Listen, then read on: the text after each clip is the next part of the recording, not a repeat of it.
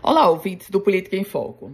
Os partidos políticos, as lideranças, começam a se organizar e agora com um passo mais rápido, mais acelerado para o processo eleitoral de 2024, quando estaremos numa eleição municipal.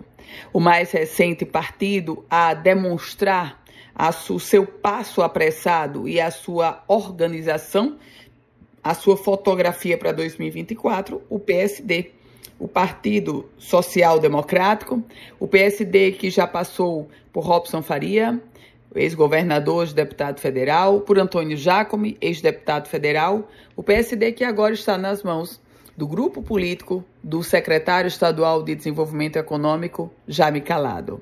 O PSD tem agora nos seus quadros, oficialmente, o ex-prefeito de Natal, Carlos Eduardo Alves.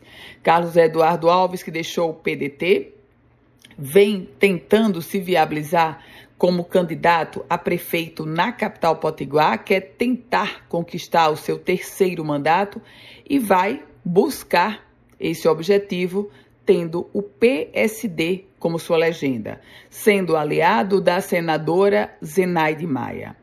O PSD, que já se desenha para o próximo ano, com pelo menos é, duas pré-candidaturas em cidades estratégicas do estado do Potiguar.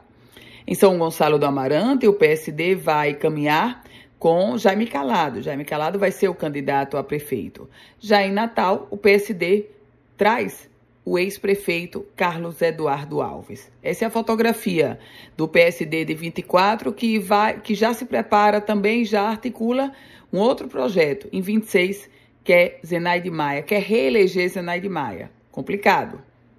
Eu volto com outras informações aqui no Política em Foco com Ana Ruth Dantas.